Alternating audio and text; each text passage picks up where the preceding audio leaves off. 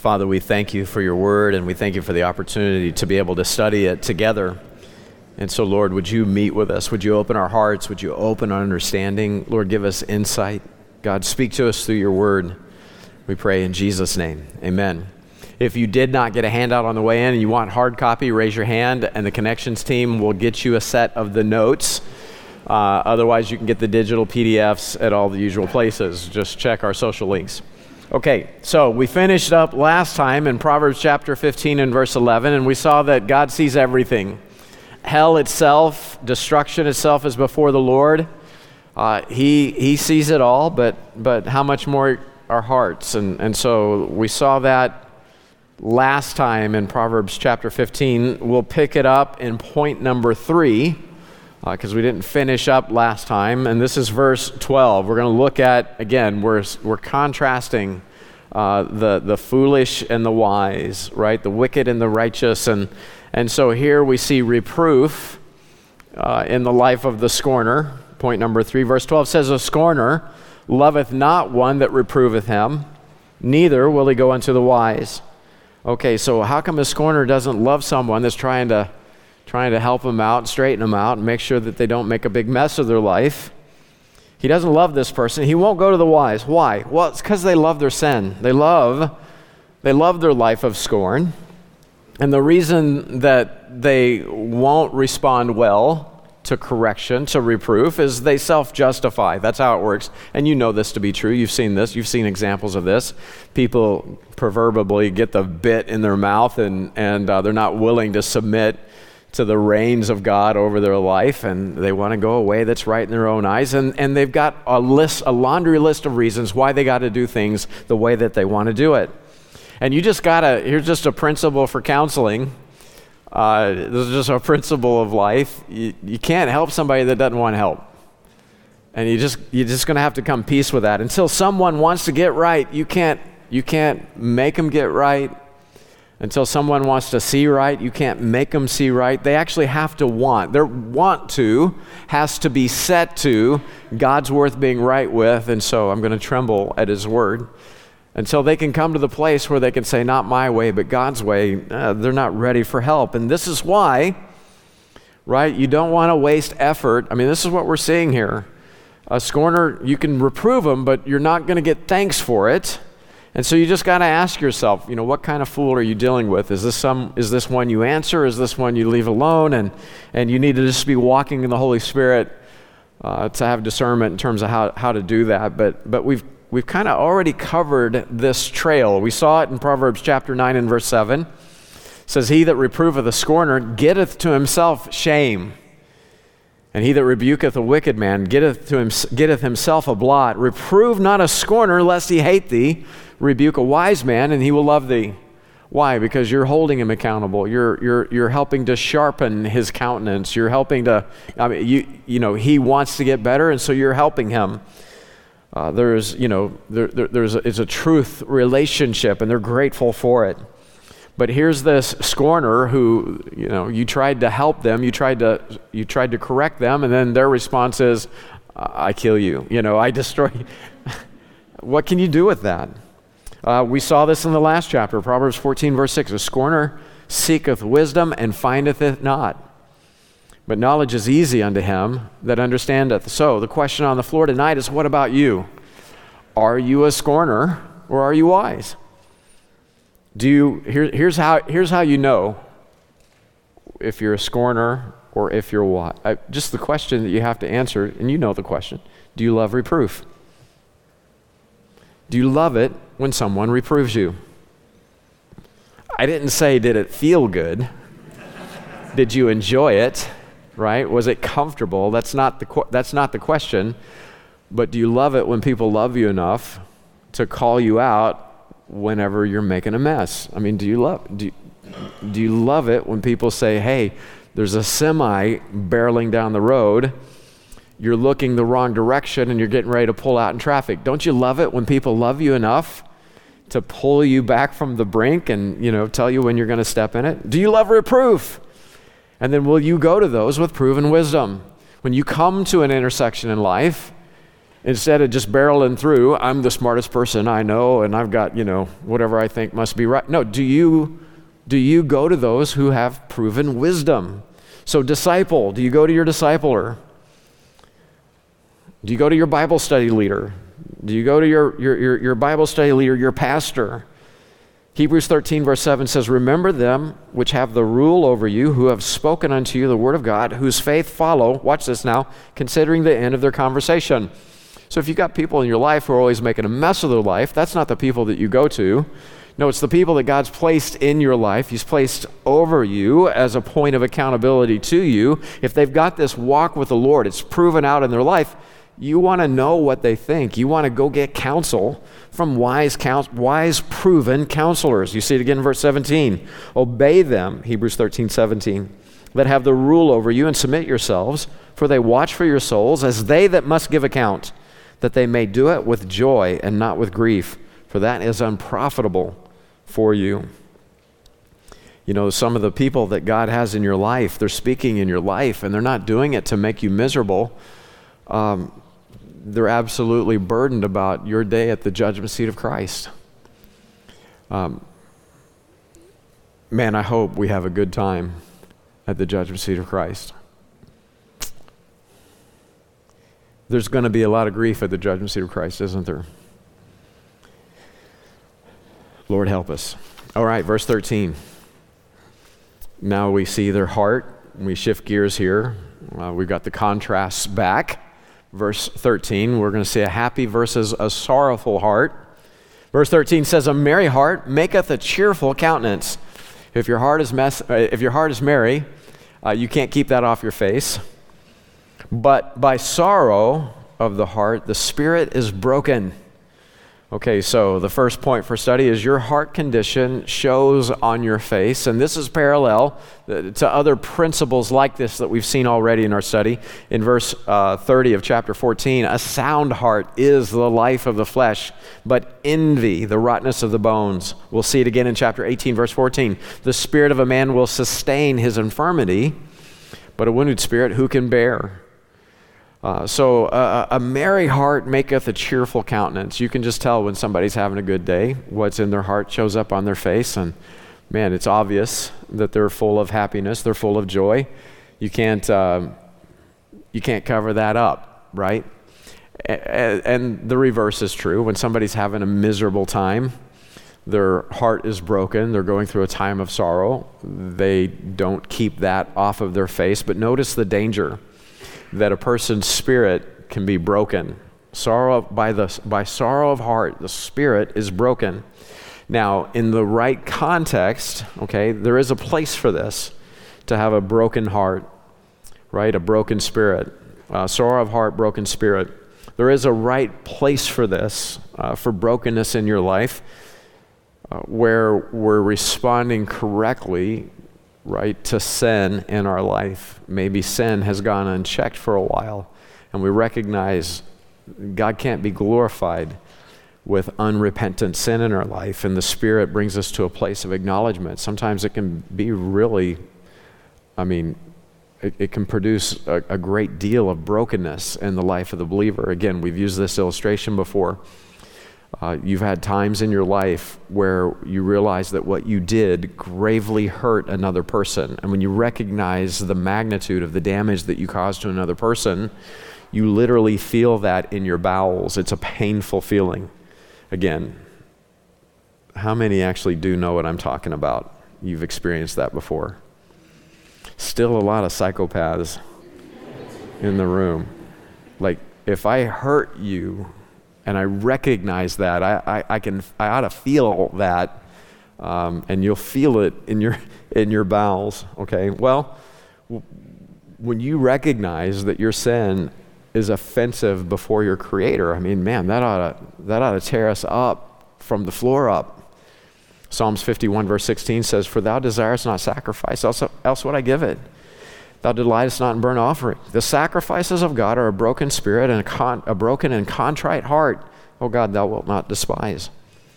So that's that man, getting right with God, that's a great place to be, but that can't be how you live your life. A lot of people will will will come to that place of brokenness over their sin.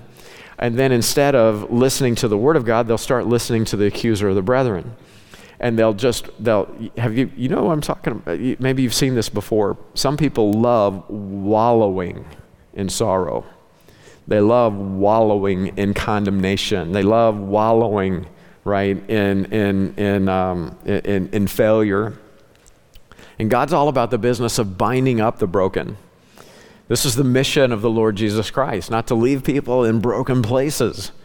Uh, in Luke chapter 4, Jesus quotes Isaiah 61, verse 1 The Spirit of the Lord God is upon me, because the Lord hath anointed me to preach good tidings unto the meek. He hath sent me, watch this now, to bind up the brokenhearted, to proclaim liberty to the captives, and the opening of the prison to them that are bound. Isaiah 61, verse 1. So God is in the business of binding up the broken. Verse 14, the understanding, those who have understanding versus the foolish. Uh, verse 14, that's just based on the text. The heart of him that hath understanding seeketh knowledge, but the mouth of fools feedeth on foolishness. The mouth of fools feedeth on foolishness. Okay, so 14a, we've spent a lot of time looking at this biblical concept. The heart of him that hath understanding seeketh knowledge.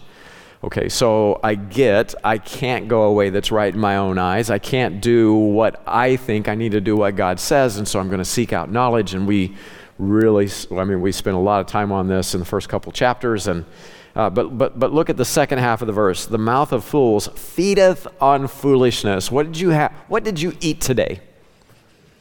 What was on the menu today? Well, the mouth of fools feed on foolishness. This is how we accomplished what we saw in verse 2. The tongue of the wise useth knowledge aright. Right? He had understanding, he sought out knowledge, and now he's able to use it here in, in, in verse 2. But the mouth of fools poureth out foolishness. Uh, you are what you eat. The fool feeds on foolishness. Of course, that's what's going to come out of his life. The mouth of fools pours out the fool. In other words, there's that principle again. Whatever's in you, that's what's going to come out of you. And if foolishness is always coming out of you, you need to change your diet, right? Let's consume the bread of life. Let's consume the Word of God. Let's consume wisdom. Verse 15 affliction versus feasting.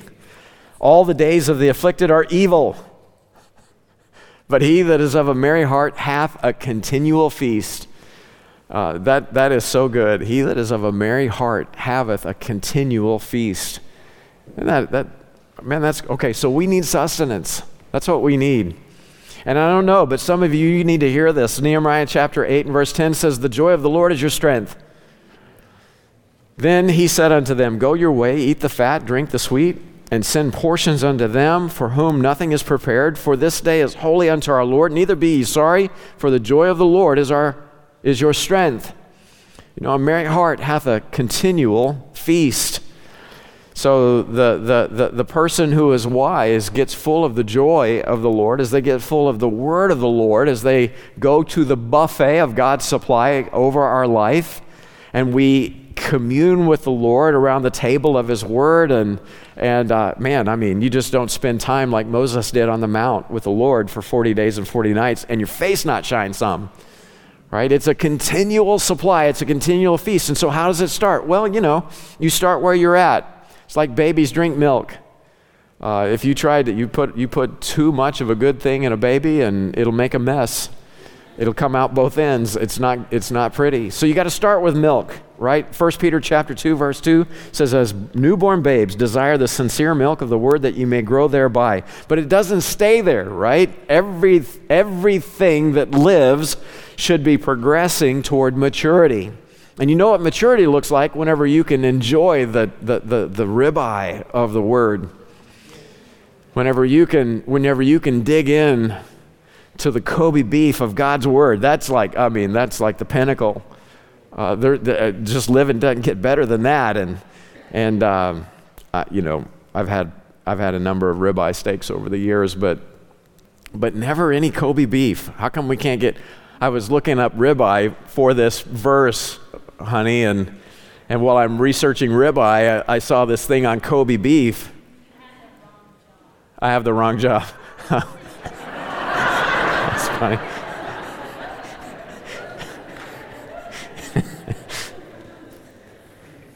Never mind. Okay, so strong meat belongeth to them that are of full age. That's, that, that's, that's how you know you're maturing because you love the, the ribeye of God's word. Your senses are exercised now in the use of God's word. You discern both good and evil. And now, because you're full of the word, right? You're, you're, you're, you, have I mean, the, uh, your relationship with God and the word, of, it's a continual feast. Well, now you're ready to face any hardship. You can face anything, any hardship, enjoying the bounty that you have in Christ. If you can't understand Acts chapter 16 and verse 25, it's because you got some growing up to do.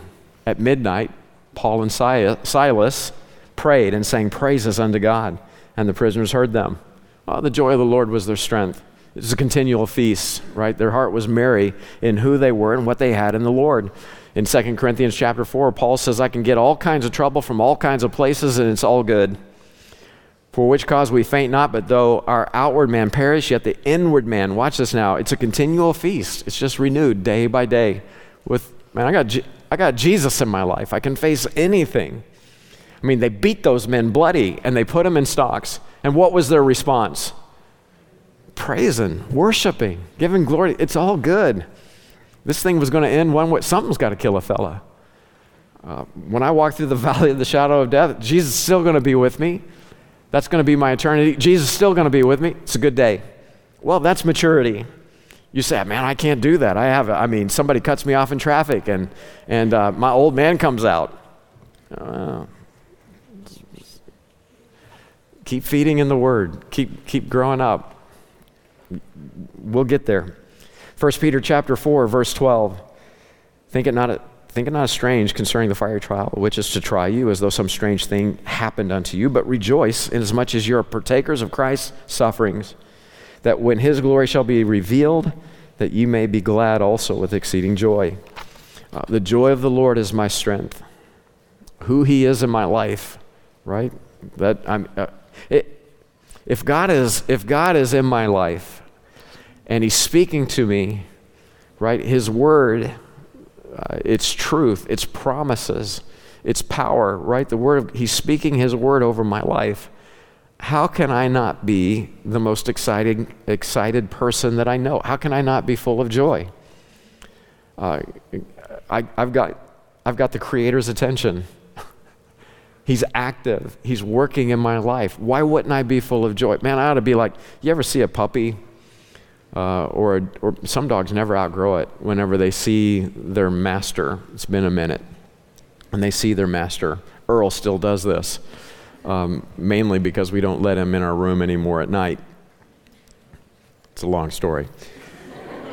but when I get up in the morning, I usually get up before my wife does. I get up, right there in the hall, there's Earl waiting for me. And you know what he's doing? Uh, he's not saying anything, but he's communicating volumes. Okay? I don't know if I can do this, but he's looking at me and he's going like this. I mean, it's just, I mean, he's just going nuts. He's so, he's, he's beside himself with joy that we're together. And we have this moment, and, you know, he wants me to scratch him in all the places. And he does, we have our moment, and then he's like, smell you later and he runs in to go snuggle with Cheryl before she gets up. But that just that joy at being with me, it's it's he can't hide it. It's all over him. Verse 16. Little with the Lord is still your best deal in life. Oh man, I, I hope we can get this. Verse 16 says, Better is a little with fear, with the fear of the Lord, than great treasure and trouble therewith. Okay, this is one of several better than statements in Proverbs. This is what we'd call better than wisdom from Proverbs. And uh, we'll see it again in verse 17.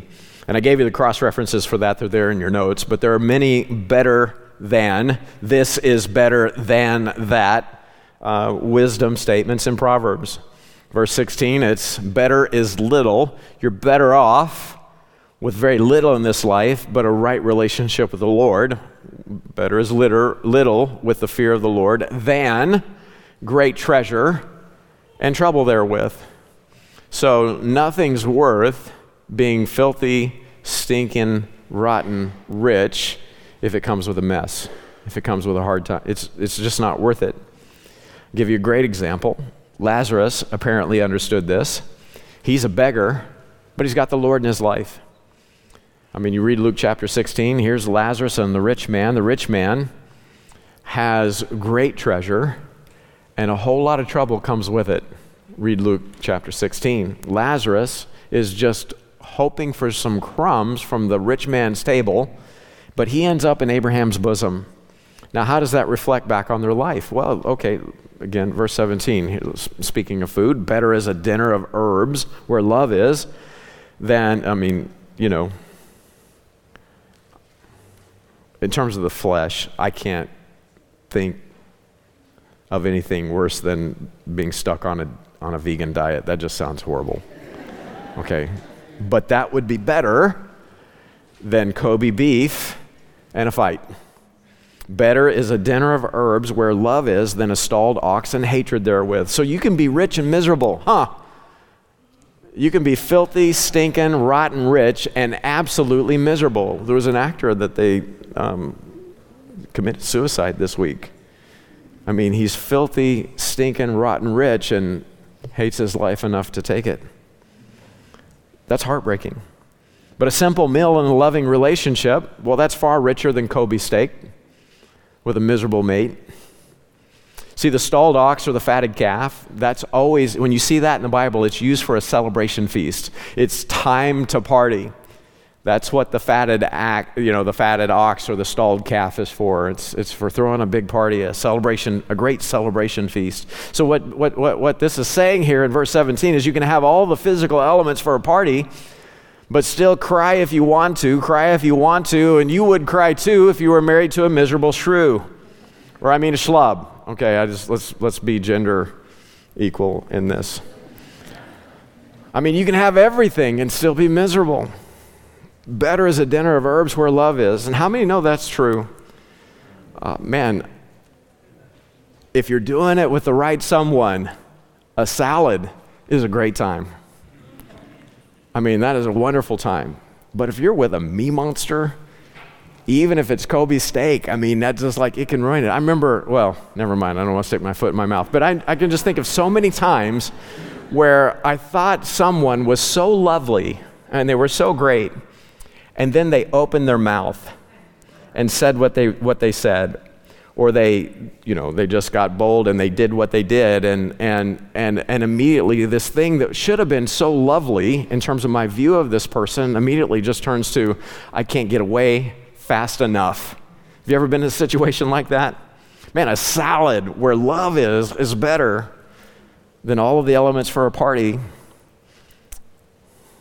Your relationships are jacked up. Okay, so here's what we need to do. We need to close in prayer.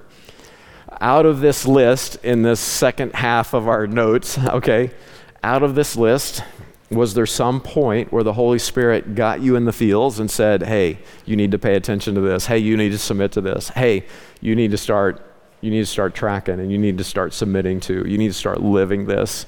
Let's break up. Let's get a find a prayer partner and let's lift that up to the Lord. Um, we'll keep a couple of leaders down front. If somebody needs help, needs counsel, needs prayer, we want to meet with you. But, but let's pray. And then once we pray, you're dismissed, and, and maybe we can get out a few minutes early if some of you need that, if you're, if you're traveling a long distance. All right, let's pray. Let's make sure everybody's got someone to pray with. I love you guys. God bless you.